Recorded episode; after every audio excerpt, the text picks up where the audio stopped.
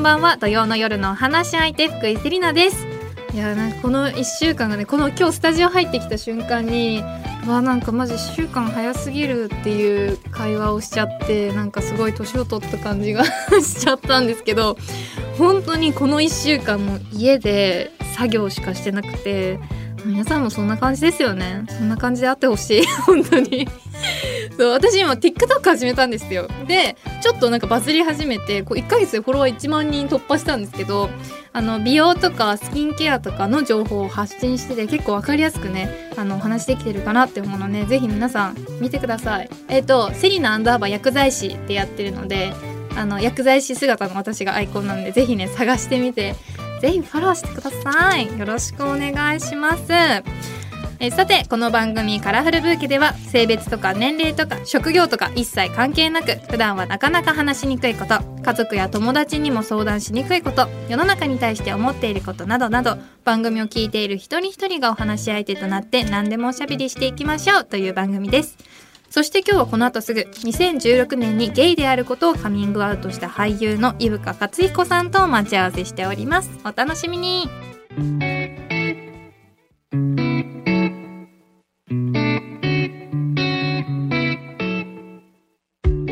中学と高校の国語の免許を持たれているということで教育実習とかあるじゃないですか、はい、行きましたか？行きました。母校に、うん、母校の中学校に行きました。えめっちゃ話題になりそう。いやいやいやでもその時にもうジュノンボーイコンテスト受けててえー、それそうなんですよ。あでもジュノンボーイコンテスト出られてた時あの、はい、M 字バンク状態だったそうですね。あのギャル男だったので、はい、えそそれで行ったんですか？そうなんです。一応髪を黒くして切っていけっていうふうに大学から指示があって、はい、それであの、まあ、髪も黒くして、はい、まあ、OK をもらったビジュアルで行ったんですけど、はい、どうしてもやっぱり3週間あるとギャル男の血が騒いでくるんですよね 当時ねやっぱり。学校でも。そう学校でギャル男の血が騒いできちゃって僕耐えきれなくなって2週目の時にヒサロ行っちゃったんですよ。なんで？土日に日焼けサロンに行ってこんがり焼いてきたんですね。そしたら3週目の月曜日からいきなり黒いんですよ僕。で速攻で校長室呼ばれてあの伊深先生あの肌が黒くなってませんかっていうふうに事実事実、はい、事実。言われて僕は窓際の席で講義を受けていたら 日焼けしましたっていうことで言い切りました、ね、待ってめちゃくちゃ言い訳下手じゃないですかあの窓際で授業あの先生方の授業を受けてたので焼けちゃいましたっていうふうに言ってそれで白切り通しました、ね、それで白切れる学校許すぎませんいやもうそんなねもうガングロの、はい、まあ先生見たことないんで、まあ、めちゃくちゃ楽しかったんじゃないかなと思うんですけど今日はガングロじゃないですけど、よろしくお願いいたします。お願いします。えさあ改めまして福井セリナがお送りしています文化放送カラフルブーケ今日の話し相手は俳優の伊深勝彦さんです。よろしくお願いいたします。ます。改めまして伊深さんのプロフィールを簡単にご紹介させていただきます、はい、1987年生まれ岐阜県出身の伊深さんです2008年21歳の時に第21回ジュノンスーパーボーイコンテストのファイナリストに選ばれて芸能界入りしそして2010年に舞台「もう一つのハムレット」で俳優デビューしました。以降舞台を中心にドラマ映画イベントなどさまざまな分野で活躍されています。ということで、はい。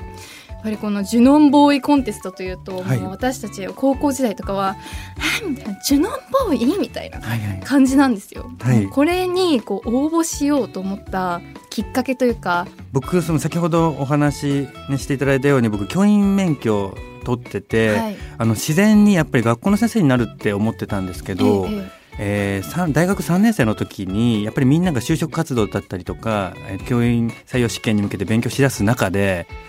ちょっと勉強もしたくないし就職活動もしたくないなってちょっと思ってたんですね。あれなんか 不純なちょっと空気が立ち込み始めましたね。はい、その時にあの大学の友達がジュノンボーイコンテストを受けると、はい、俺はこれを受けるから就活しないんだっていう友達がいて、はい、じゃあ僕も受けるっていうふうに 友達に誘われて受けたっていうのが実際のところなんですよね。うわそんな流れって受けちゃうものなんですね。はい、じゃ実際もそれぐらいかっこよかったらこう小さい時もモテたりとかしたんですかね？いや僕実はですねあの小学校の時まですごい太ってて。え？意外。元デブなんですね。元デブなんですか？はい、小学校6年生の時点で。僕学年で2番目に太ってたんですねえ？待って全然想像できない本当にパンパンで眼鏡しててその頃、まあ、目が悪くてなんかドラえもんとのび太くん足して2で割った感じっていうふうに親は僕のこと思ってたみたいで。めちゃくちゃ悪口言うじゃないですか。そうなんですよ。でしかもそれ後日談で言ってきたんですけども、うん、もうこの子はきっとこの子なりの人生を歩んでいくんだろうなっていうふうに思ってたみたいでだからまさか芸能とかを目指すなんても思ってないし、はいえ。ただただもう本当にままっとうに生きてくれればいいなっていうふうに思ってたみたいなんですけどなので僕本当に中学校の時に部活動を始めて、まあ、自然と体が背が伸びるにつれて痩せていったんですけど、うんうん、確かになんか小さい頃に大きかった子って、はい、こう後々に背が伸びたりとか。上に伸びてバランス取れるみたいな、っていうふうに言いますよね、はい、状態だったのでなので小さい頃別にそんなモテたとかも別になくてただやっぱ人前に立つことは昔の方が好きだったかもしれないですね。えー、そうなんですか、はい、やっぱり小学校の時から生徒会長やったり中学校でも生徒会長やらせてもらって、えー、人をまとめるじゃないですかみんなにそうやって働きかけることが昔の方が好きでしたね。いやでもなんかすごくこう人気者だったんじゃないかなっていうふうに私はこうイメージではあるんですけど、うん、まあ、実際あの伊深さんはカミングアウトされていて、うん、実際この自分がゲイであるっていうことを気づいたのってい。つ頃だったんでしょうか、はい、初恋の男の子に対する初恋が5歳ぐらいの時にえー、結構早かったんですね。そうなんですよ。幼稚園の時に覚えてるのが、うん、あの童謡が載ってる本みたいな絵本みたいなのに載ってた「手のひらを太陽に」の曲のページに載ってた冊子として使われてる男の子がかっこいいなと思って ドキドキした記憶があって手のひらをこう手天に向けて やっている男の子がかっこいいなと思ったのが僕の初恋ですね。そうだっですか、はい、もう実際なんかそのちょっと芸能人に恋するみたいな感じですね。みたいな感じであこの男の子かえドキドキするみたいなのが初めてですね。今どうされてるんですかねそのね本当にあの人は今みたいなね そういう、ね、コーナーあったら本当に探してもらいたいぐらいの。はい。確かにもう一番最初の恋から男性が好きだったっていうことは、はい、その後はこう女性とお付き合いとかあんまりなかったんですか？いやでもやっぱりその頃って今みたいに性別も分けられてないし、うんうん、なんて言うんだろうな。自分は何なんだろうっていう気持ちがやっぱり一番強くあって、うん、やっぱり女性のことも好きにはなったりとかして、はい、で女性ともちろん付き合ったこともあるんですよ。うんうん、ですけどやっぱりそれが人として好きなのか性として好きなのかっていうのがわからない時期があったので、はい、なので僕高校から4年2年か2年付き合った彼女とかもいましたし。2年って結構長くないですか？そうですね結構しっかりと真剣に、まあ、はい、その当時はお付き合いさせていただいてたんですけど、うん、やっぱりなんて言うんだろう、まあ、その前に男性ともお付き合いもしてたりとかして、うん、自分の中でもやっぱ迷ってる時期があったんですけど なんか営むか営まないかってなった時に、ええ、やっぱり女性に対しては性を感じれなかったんですよね。あそうだったんだ。その時にやっぱり人としての好きなんだなっていうのは気づいたんですけどやっぱもう後に引けないというか。だってそれそれ気づいたのどれくらい付き合ってどれくらいだったんですか付き合っててもやっぱりそういう空気になったのが半年ぐらいやっぱり、うんうん、まあ、それまでは手つなぐとかはあったんですけど、はい、その頃やっぱウブなので、ええ、やっぱりそういうのに進むっていうのはやっぱりお互いねやっぱり時間がかかるわけで。ね、なのでやっぱ半年ぐらい経って、まあ、そういう空気になった時にあやっぱ違うなって思ったんですけどその子がすごいいい子で、はい、やっぱり私は別にそういうことをしたくて付き合ってるわけじゃないっていうふうにちゃんと言ってくれて、うんうん、そういうのが欲しいわけじゃないからなんか一緒にいるだけで幸せだからっていうふうに言ってくれたんで優しい。なのでその後もお付き合い続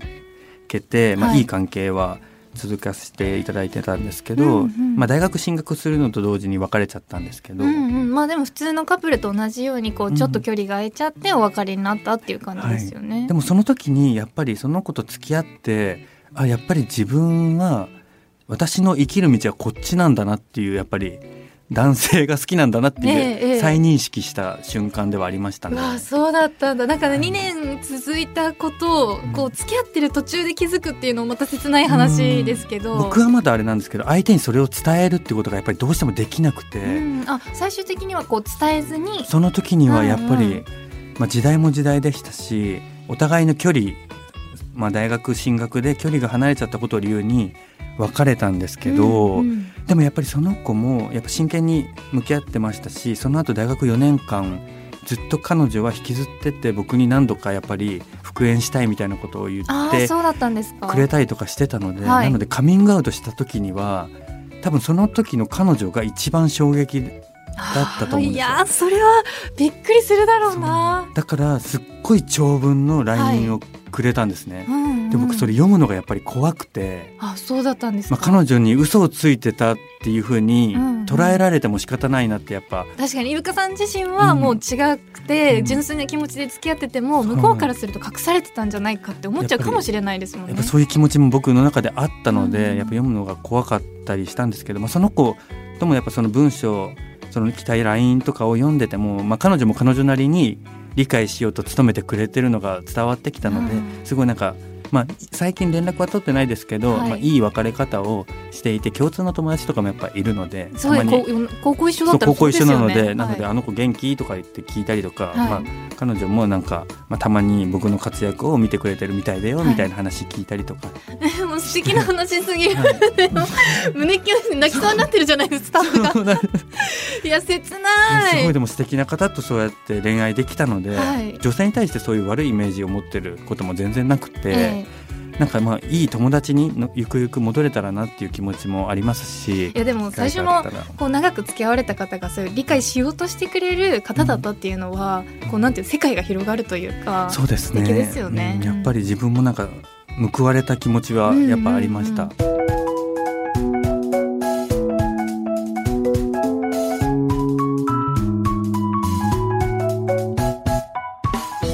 がお送りしています文化放送カラフルブーケ。今日のお話し相手は2016年にゲイであることをカミングアウトした伊深勝彦さんです。よろしくお願いいたします。改めまして伊深さんは2016年放送のテレビ番組有吉反省会でご自身がゲイであることをカミングアウトされました、はい、やっぱりこういうのってこうタイミングとかいろいろ難しいと思うんですけど、はい、こういうことを決意した理由とかってありますか？そうですね。いろいろあるんですけど僕それまでやっぱり6年間ぐらい、まあ、芸能の仕事をさせていただいてて、はい、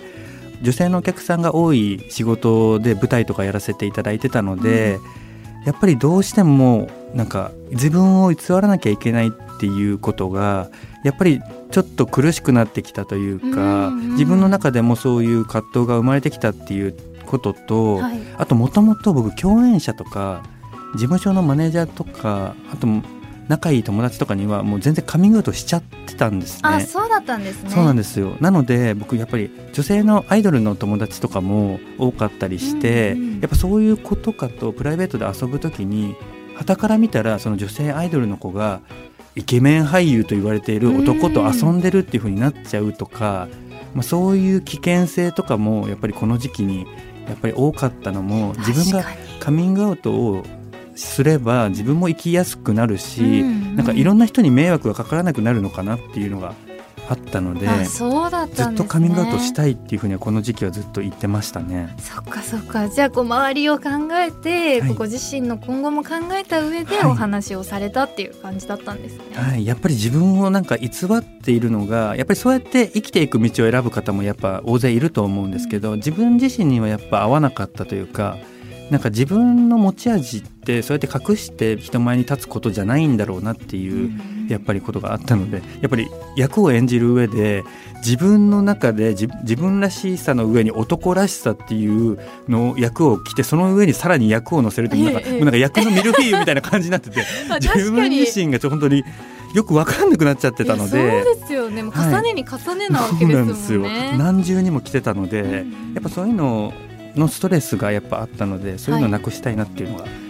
ありましたね。そうだったんですね。はい、実際このカミングアウトされて、まあご自身はすごく楽になったりとかあったと思うんですけど、はい、ご家族とかはもうもともと知られてらっしゃったんですか？いや実はそれが仲いいその身内とかには言ってたんですけど。うん。家族と、まあ、その当時の事務所の社長にだけ言ってなくて。あそうなんですね僕ね肝心な人には言えないっていうところがあって そうなんか家に帰って、はい、実家でその両親に大切な話があるっていう話をしたのがもう収録を撮り終えた後だったんですね。うわもうもう後に引けないじゃないですか。放送が控えてるから、はい、もう自分もそれぐらいのなんか切羽詰まらないと言えないって思ったので、確かに確かに。2泊3日でもう普通に実家に帰省してて、はい、でも言えたの本当最後の夜にちょっと話があるんだよねっていうことで、ええ、もうお父さんとお母さんがいてどちらも教師なんですね、うん、うち教師一家で、ね、親族みんな公務員なので結構固い家庭で育ってて、うん、なので親がやっぱり教育者っていうことでまずカミングアウトすることによって親に迷惑がかかるんじゃないかとか、やっぱりその当時やっぱ考えちゃったのもあってあとやっぱ教育者の子供がゲイっていうのは親としても悩んじゃうんじゃないかなっていうのは自分なりにやっぱ思ってたので、なかなか言い出せなかったんですけど。はい。言わなきゃいけなかったので実は。そうですよね。だってテレビで知るっていうのも、ね、1週間後にはもう放送始まっちゃうんで、そう。っていうのがあっても満を持して言ったんですね。で僕の予想では、まあ、父が結構フランクというか認めてくれて母が割と厳しい人だったので、はい、なのでカミングアウトする時本当に母の方が心配だったんですけど、うん、カミングアウトしてみたらどっちかというと父の方が、なんか本当寝耳に水だったみたいで、うん、えみたいな感じだったんですよ、えー、お父さんとしてはやっぱり自分の自慢の息子だっていうふうに周りにも言ってたので、うん。まあ、正直ちょっと困るなみたいなリアクションだったんですね、はい。えー、でもその時に母がまさかのいやもう勝彦は勝彦らしく生きてくれるのが一番だから、うん、なんかこの子の背中を押してあげなさいっていうふうに父にお母さんの方が言ってくれて、僕それが意外すぎて、はい、なんかお母さんがそうやってお父さんを諭してくれて、はい、僕の背中を押してくれたっていうのが本当に嬉しくてやっぱりなんだかんだ言ってもやっぱ母の方が僕としては仲がいいというか近い存在だったので厳しくもあったんですけどやっぱしっかり見てくれてたのは母なんだなっていうのがあって母からもなんかあんたがそういう子だそういうふうに男の子が好きだっていうのはもう昔から気づいてたしそうだったそ覚悟もできてたよって、ね、はい、っていうのを聞いても母って偉大だなと思って。本当に。なんかもう。そう母の愛を感じましたね。いやなんかそういうの素敵だなっていうふうに思うんですけど、はい、いやご家族にカミングダウン終わって、お友達ももう知っているという状況になった時に、はい、じゃあい。ざ放送されました、はい、ゆうかさんの場合は女性ファンがめちゃくちゃいるわけじゃないですか、はい、どうどういう反応でしたか？僕もやっぱり怖かったんですよね、一番怖いのはやっぱり放送した後にまあ、炎上じゃないですけど、やっぱ女性の方からのファンからの今までその信じてたのにとか今まで応援してきたけどっていうファンが離れちゃうっていうのがやっぱ怖かったんですけど、えー、実際にまあでも蓋を開けてみたら放送終わってみたらなんか半分ぐらいの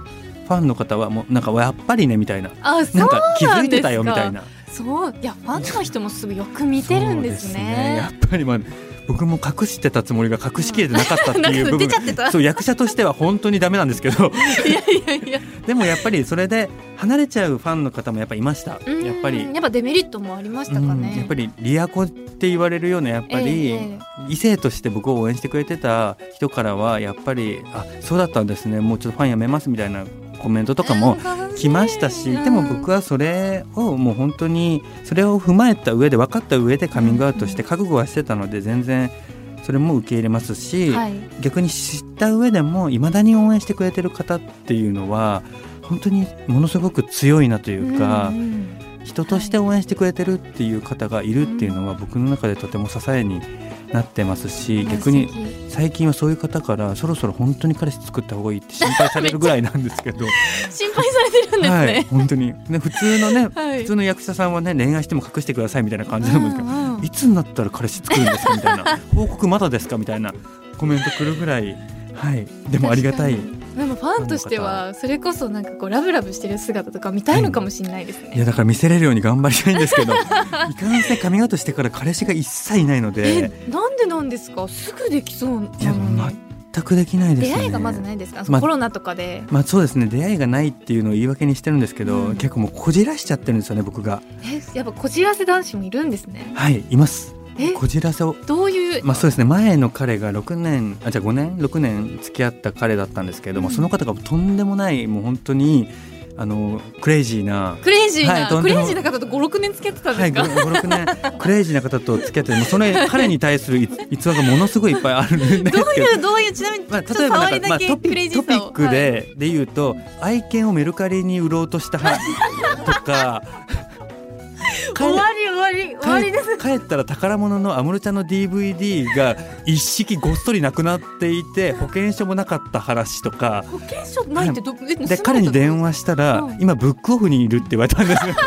僕の僕の保険証使って僕の宝物の安室ちゃん DVD セット一式売ってその帰りにパチンコに行って帰ってきたとか、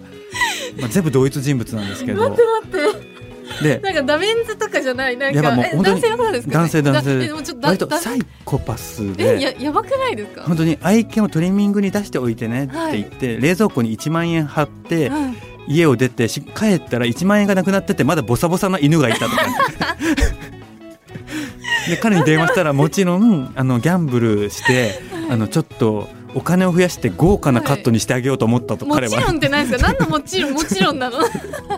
とかっていう彼がいたんですよ。その彼をちょっと経てるので逆になんかまっとうな人がいいって思う反面、うん、普通の人だとちょっっとつまんないって思っちゃうんですよね。つまんなくなっちゃいますよ。だから全然幸せになれる見込みがなくて、はい、逆になんかもうそこまでされて許してたらもうなんか何されても別れる理由とかなくないそうなんですよ。なのですごいずっとずるずる付き合ってたんですけど、うん。うん、逆に聞いていいか分かんないんですけど、はい、何何で終止符を打つんですか？そうあの終止符を打つ打つきっかけが、これも本当に悪い話もう6年前の話なんですけど、うんうん、もう彼と別れなきゃいけないって思って、はい、もう他の新しい人を見つけなきゃなって思って、うんうん、いろんな人を見てた時期があったんですね、はい、もうその時にモテ期来てて、うんうん、会う人会う人がなんか勝手に俺たち付き合ってるよねって言い始めて、僕なんか一時期なんか三股自然にしちゃってた時期があったんですね。でこれ三股して、もうどれに乗り換えようどころじゃなくて、もう全員ちょっとしんどいなって思っちゃって、うん、確かに。もう三 三股になっちゃってるからもう彼切るついでに、残りの2人もちょっと同時に切ろうと。全部リセットしよう。一掃しようって思ってで、まあ、その5年付き合ったまあ本本彼ですよね、はい、本彼にちょっと話があるんだけどって深刻そうにね僕が言ったら「うん分かってるよ別れよ」って言われたんですよ。え待って待って。怖い怖い怖い。で同棲してたんですけど、もう次の日から彼が身一つで出てっちゃってもちろん彼が買ってきた犬も、彼の荷物も全部置き去りにされてて、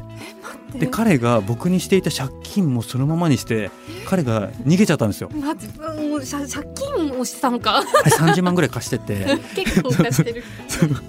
でそれであれ？ってなって振るつもりが振られたと思って。でねそんな感じですよね。そうですよでもそれでも嫌気がさしちゃってもう同時に残りの2人の方にもお別れを告げて。はいもう身一つでもシングルマザーになっちゃっていきなり。確かに。この犬と一緒に生きていくしかない生きていくしかないですよね、はい、感じ。ちゃんとトリミングもしてあげて。してあげてちゃんと育てなきゃっていうふうになって今に至るんですけど、はい、じゃあ今もワンちゃんと暮らされてるんですか？はい。あのもう今年で10歳になる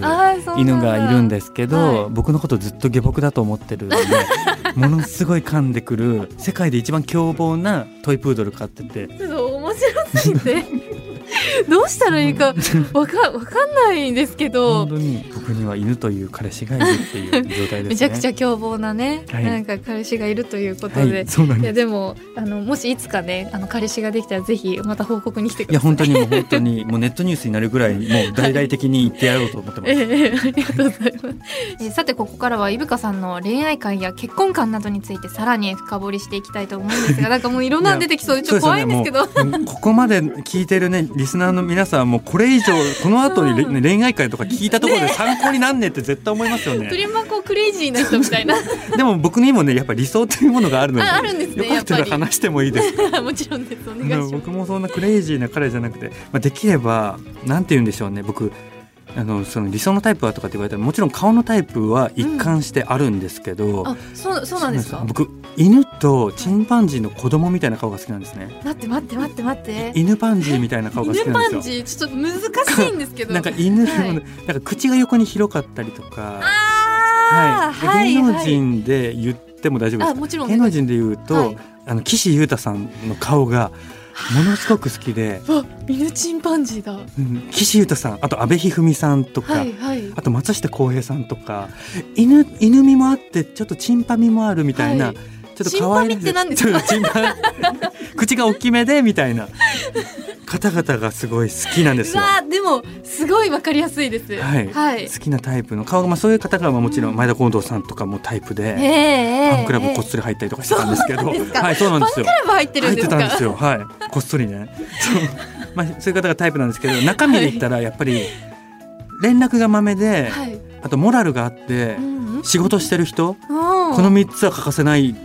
って言うとそれ普通だよって。普通の社会人だよって言われるんですけど僕の今までの恋愛聞くとあそうなっちゃうよねっていうふうに言われるんですけど、はい、要するにあの反面教師っていうことですよね。そうですね。そこで僕が得た今後の理想はそれですね。でもやっぱりなんだろうな僕家族大事にする人がやっぱ好きですね、えーえー、そうですよね、うん、なんかワンちゃんも大事にしてくれて、うん、お互いの家族も大事にしてくれる。人。そう。いやなんかいそうだなって思っちゃうんですけど意外といないもんなんですかね。そうですね。僕やっぱり占いでも出てるんですけど、はい、僕顔が9割なんですね顔9割で恋愛するんですよ。今いろいろ言ったけど。はい今いろいろねここでもうおべんちゃらつらつらねかましてたけど僕顔良ければ何でも許したってなんですよ。だからこそあのクレイジーな男とあの恋愛してたんですけど、はい、顔でしか好きになれないんですね。うわそうなんだ。だから、はい、お前が恋愛語るなってよく言われるんですけど 人のことは言えるんですよ自分のことになるとやっぱ顔がタイプな人の全てを好きになっちゃう、はい、ただその上でやっぱりあのモラルがあったりとか、連絡まめだったりとか仕事してる人はさらにいいなっていう材料には、ちょっと説得力がねなんかあんまりないんですけど。そうなんですよね。顔で選んじゃうんですよね。えでもじゃあ実際、エヴァさんは結婚についてとかは考えたりもしますか、うん。今現在はあまり考えてなくて、うん、僕僕自身結婚っていう形式にあまりこだわりは持ってないんですね。もともとやっぱ日本では LGBT の人が結婚をするっていうことがまあ法律上できないわけで、ね、もちろんパートナーシップとか、はい、そういう制度だったりとか条例とかはまあ広がってきてるんですけど、うん、まあ、僕あまり正直僕自身はそれにあまりこだわりを持ってるわけじゃなくて、えー、まあ、好きな人と一緒にただいることを否定されない世の中だったらそれ、まあ、自分たちが幸せだったらそれはそれでいいっていう考え方なので、はい、あまりそうやって結婚したいからどうこうとかそれで悩むとかもあまりなくて、まあ、もちろんそれ結婚したくて今運動されてる方たちを否定するわけももちろんなくて、はい、そういう方たちは声を大にして頑張っていただきたいんですけど僕はあまりその形式よりも一緒にいる時間を大事にしたいなって思うので、あまりそこにこだわりはないんですけど、やっぱりそれは僕自身が、まあ、まあ、子供を持てない持てないというか子供を作る気がないというか、まあ、どうしても好きな男性と自分では子供できないので,、まあ、で子供を今のところ持たない気持ちなのでそうかもしれないんですけど、やっぱり自分がもし女の子でだったらやっぱり結婚したいなと思っただろうし、うん、子供のことは好きなので。はいだから僕は今その大切な人との子供の持ち方とかっていうのはたまに調べたりとか、まあ、養子だったりとか、あまあ、あったりとかもあるんだなっていうのはいろいろネットで調べて、まあ、その海外とかだと日本だとやっぱ違う部分もいっぱいあったりとか、問題はあると思うんですけどそういうのがあったのでもう最初は子供を持つっていうことすらやっぱり諦めてはいたんですけど、まあ自分の血がもしつながっているとつながってなくても大切な人と子供を持てたらいいなっていう希望はあったりします。ああ将来的にもしできることがあって子供が持てるなら、作ってみたいなう気持ちもある、うん、育てたいなっていうのはあります。もともとやっぱ子供が好きで教員になろうと思ってたので、そそうですよね、はい、やっぱり昔から好きだったので、うんうん、なので今は友達がちょうど子供を産んで育ってくる世代なので、ね、友達の子供だったりとかあとお兄ちゃんの甥いっ子子とかを可愛がることでしてますけど、はいうんうん、自分にもしパートナーできたら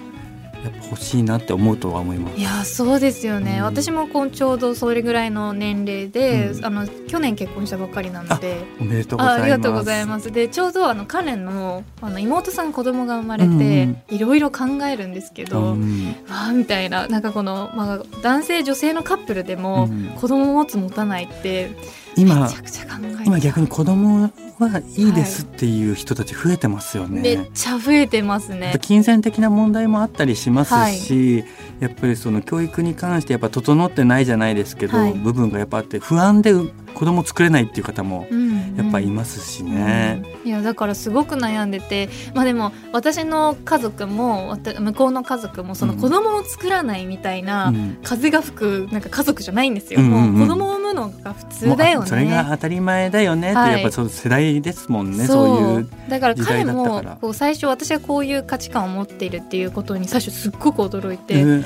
彼は子供あ欲しい。すごく子供が好きで、うん、なんかというか産むのが当たり前だと思っていた、うん、結婚とはねそういうものだみたいな、はい、やっぱ考えの人もいますもんね。そうなんです。まさにもうその考えだったみたいで、うん、あ産まないっていう選択肢もあるのかみたいな、うんうん、でそこで拒否反応を示すわけじゃなくてあそういう考えもあるんだったら一回考えてみようかみたいな感じになって今話し合ってるところなんですけど、でも実際じゃあ産まないっていう選択肢を取るかって言われるとそれもそれで勇気が必要で、うんうん、自由は欲しいけど、うん、なんかだってね老後とか心配になりません？僕もずっと面倒見てくれる人いないみたいな。そう今死んだらなんか犬も残るし確かに。そう凶暴な犬が一匹例えばね 僕が一人暮らし今しててなんか、ね、い、い。きなりぽっくりいっちゃうとするじゃないですか、はい、誰も僕の生存確認別にする人もいないから、まず犬がお腹すかして僕を食べるでしょ 凶暴だし。だから僕なんか僕の家に知人が乗り込んできた時には僕の姿は忽然と消えてて丸々と太ったうちの犬がいるんじゃないかっていう心配をよくするんですけど。心配すぎるそれは。そう思った時にやっぱり子供とか自分の後をまあ見てくれる、うん人がいるっていうのは安心ではあるから欲しいなともやっぱ思いますね。なんか純粋にこう家族をつなげていきたいみたいな感じじゃないですけど、んなんか自分もそういうなんかまあちょっと古めの考えとかも意外と中に入ってるんだなっていうの気づいたりして、うんうん、なんかいろいろ考えちゃう世代ですよね。なんかこう年代ですよね。うん、ちょうどねなんかやっぱそうなりますよね。うん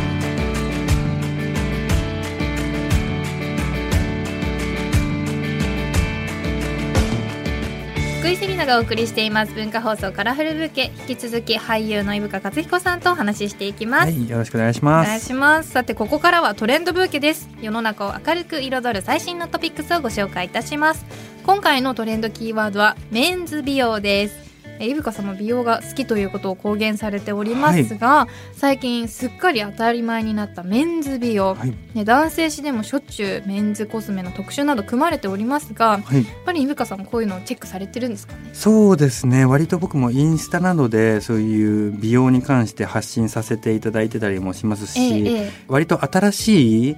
アイテムが出たらチェックするようにはしてるんですけど、はい、でも僕はどっちかっていうと、まあ、コスメとかっていうよりもスキンケアの方が好きで、えー、めちゃお肌綺麗ですもんね。いやもう本当にもう年齢も年齢ですし僕、はい、あの暗黒時代のあの昔ギャルを黒ギャル王時代が あったのであのジュノンに出た頃、はい、M 字バンクの、ね、M 字バンクの頃があったので、やっぱね日サロに週3泊まってた時代があったので日焼けサロンにそうもう一晩中、はい、あの焼いてたんですよ。え待って、はい、そこで寝るってことですか？はいあの友達があの日焼けサロンのスタッフでずっとマシンつけたままそこで寝たりとか朝5時までしてたので。日焼け万歳の時代に生きたので僕それがきっかけなんですよ、あの美容に目覚めたのが、えこのままじゃやばいって思って自分の肌を。確かに日焼けさ日サロって意外とやっぱりこうちゃんとシミになったりするっていうじゃないですか、うん、そのその後ってどうなんですかねなので僕だからもう20代の前半からあの美容美白だったりとか美容に関してを始めて、はい、ケアし始めたっていうのがきっかけでその頃スキンケアってやっぱりなんかどっちかというと男の子がスキンケアするっていう文化があんまりなかったので。いや全然なかった。本当ここ5年ぐらいの話ですよね、うん、じゃないですか、まあ、当たり前のように男の子がスキンケアするようになったんですけど、うん、やっぱりその頃ってどっちかというとあの僕がそのスキンケアしてますってなってもいやでも言っても肌汚いじゃんとか言われてたんですけど僕はもうスキンケアは未来への貯金だと思って、えー、その時からそう言ってやってたので、うん、やっぱ今になってそういう子たちと、まあ、自分で言うのもあれですけど35歳の同い年のやっぱ子たちよりは多少は肌綺麗だったりとかケアしてる部分があるので、はい、だからその頃の貯金がようやく今出てきたなって思うのでこれ引き続きやっぱ続けていきたいなって思いますいやそうですね。だってもうこのやってる人とやってない人で、うん、やっぱちょっとずつよ差が出てきてますよね。そうなんですよ。ちょうど30代中盤はもう本当折り返し肌のね、折り返しと言われますし、僕自身これだけケアしててもやっぱり自分の中で納得いかないじゃないですけど、こうなってきちゃったっていう部分があるので、はい、でもやってなかったら大変なことになってたんだろうなって思います。だから今からでもね遅くないので、ね、今が本当今が一番生きてる中で若いので、うんうん、本当に興味ある方は始めていただきたいなというふうに思いますね。ねぜひあのリスナーの中にこの男性がねもしいたとしたらね、うん、せっかくなんで始めていただきたいなと思うんですけど、はい、まあその中男性専門の総合美容クリニックゴリラクリニックというあのクリニックがありまして昨年行った対価を払って行うメンズ美容の調査によりますと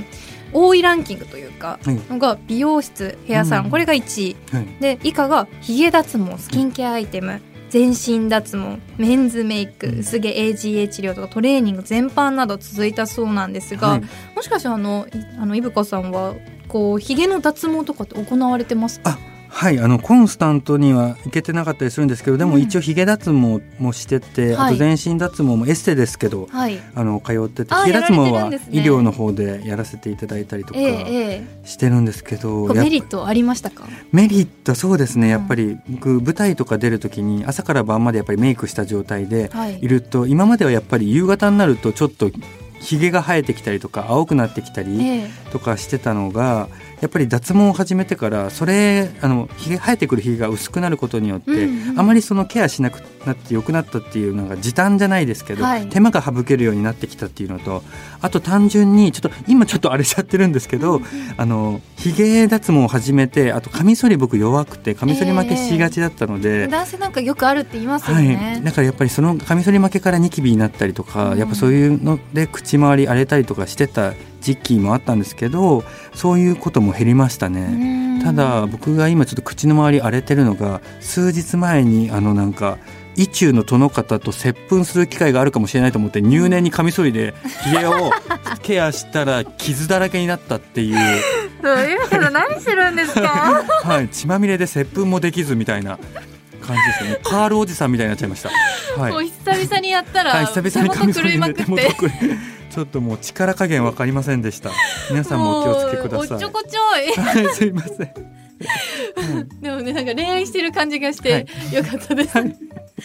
まあでも実際、なんか優香さんのすごくチュルチュルチュルというか、まあ、荒れてるっておっしゃったんですけど、はい、私的にはもう青ひげで苦労されてる方とか見ると、うん、うわ脱毛すればいいのになとか思ったりするんですけど、うん、まあ、よくあのメンズコスメとかメンズ系の化粧水とかあるじゃないですか、はいはいはい、ああいうのってこう私のイメージだとなんかこうスースーしたりとか、うんうんうん、なんかそういう成分が多いような気がしてて、うんうん、まあ、実際深さんは男性ものっていうよりも、まあ、女性と同じようなものを使ったりとかどういうこうおすすめグッズみたいなのあります？か？そうですね。僕もやっぱり女性用のあのコスメをあのスキンケアアイテムとかを使わせていただいててやっぱり始めた頃って男性用の化粧水だったりとか、うん、まあ、その10年前ぐらいですけどやっぱりドラッグストアとかで買えるようなスキンケア、まあ、男性のスキンケアを使ってたんですけど結局今ねおっしゃったようにもうスースーすればいいみたいな。うん。まあ、時代的にもあると思うんですけど 今ほど。スースーしますよね。スースーするしだって洗顔だってスクラブ入ってればそれでいいとかっていう時代だったんですけどやっぱり自分の中でそれじゃあケアしきれてないなと思ってやっぱりそういうまあ美白に特化しただったりとかそういう専門的にやられてるものを使うようにしてて、まあ、今となってはメンズのそれこそオールインワンアイテムとかでもかなり進化しててそれこそね企業の案件とかでいただいたりとかして使うんですけど、やっぱいい商品はいいですしやっぱりただスースーするだけのものはスースーするだけでやっぱただ本当にただすぐ乾いちゃうし、うん、絶対にこれ効き目ないよなっていうものは僕はなんかインスタとかでもあまり紹介しないようにしてたりとかするんですけど自分自身はやっぱりいろいろ今までデパートデパコスと言われるものからまあ気軽に買えるドラッグストアコスメまで、まあ、エステ専売品だったりとかもいろいろ使わせてもらって、はい、なんかどれ使うかってやっぱり自分に合う合わないかっていうのが一番大事だなっていうのが思ってやっぱ高くても合わないもの使ってたら肌は荒れるし、はいえー、安くてもいいものといいものだったらたっぷり使えば全然それで潤うしっていうのがあって、まあ、お金もかかっちゃったりするんですけどあの自分に合うものを見つけるっていうのが一番大事だなっていうのは思いますし、やっぱ年齢とともに悩みが変わってくるので、まあ、その時々に合わせてあの自分に合うものを探すっていうのは大事だなっていうのは思いましたね。じゃあいろいろもうしっかり試してみて勉強しつつ、はい、自分に合ったものを探すっていうのがやっぱ一番なんですよね、うん、だからそういう時にデパコスって助かるのが、うん、なんか試したらサンプルくれたりとかあそうですね。するので、まあ、そういうのをいただきながら、いい商品あのお店の方に相談しながら見つけたりっていうのはしたりとかしてますね。うん、確かにありがとうございます。いやもういろんなお話できてめちゃくちゃ楽しかったんですけど残念ながらそろそろお別れの時間となってしまいました、はい、した。最後に今日いぶかさんが感じたことなどを花言葉にして番組で素敵な花言葉のブーケを作りたいのですが、はい、いぶかさんのお言葉いただいてもよろしいでしょうか？はい。生きてりゃなんとかなるです。説得力ある。はい。どんなに辛い思いをしてもどんなクソ男と付き合っていても生きてたらなんとかなるしなるんですね。そうもっと楽しいことがこの先にあるよっていう、はい、だから悩んくよくよしてないであなたにはもっと下の私がいるよっていう 意味を込めて、まあ、皆さんに、ね、はい、これで悩んでるリスナーさんをぜひ、はい、はい、励まされてくれたらい。い。なと思い。ます。なので皆さん元気で過ごしてい。ただけたらなと思い。ます。はい、さあそしてお知らせなどござい。ますでしょうか。はい、えーと、告知させてい。ただきます。1月30日の18時半から21時半までですねイベントに出演させてい。ただきます。えー、今月の宮下優也ボリューム71とい。うイベントなんですけれどもこちら新宿のロフトプラスワンでやりましてあの俳優仲間の宮下優也君とい。う方主催のイベントでですね過去に共演した数々の俳優さんや演出家さんの方々が集まっていろいろトークをするというイベントになっておりますのでぜひあの本当にアットホームな空間だと思うのでぜひ皆さん足を運んでくだされば嬉しいです。ありがとうございますというわけで、いぶかさん、今日は本当にありがとうございました。またぜひ、あの恋愛相談室みたいなのやりましょう。もう、もう、私でよろしければ、本当に。もうこんな恋愛してたやつがね何のアドバイスするんだっていう話も 出てきちゃいますけど人のことは言えるんで、はい、ぜひ皆さんねいぶかさんに喝を入れてもらいましょう、はい、ありがとうございました。ありがとうございました。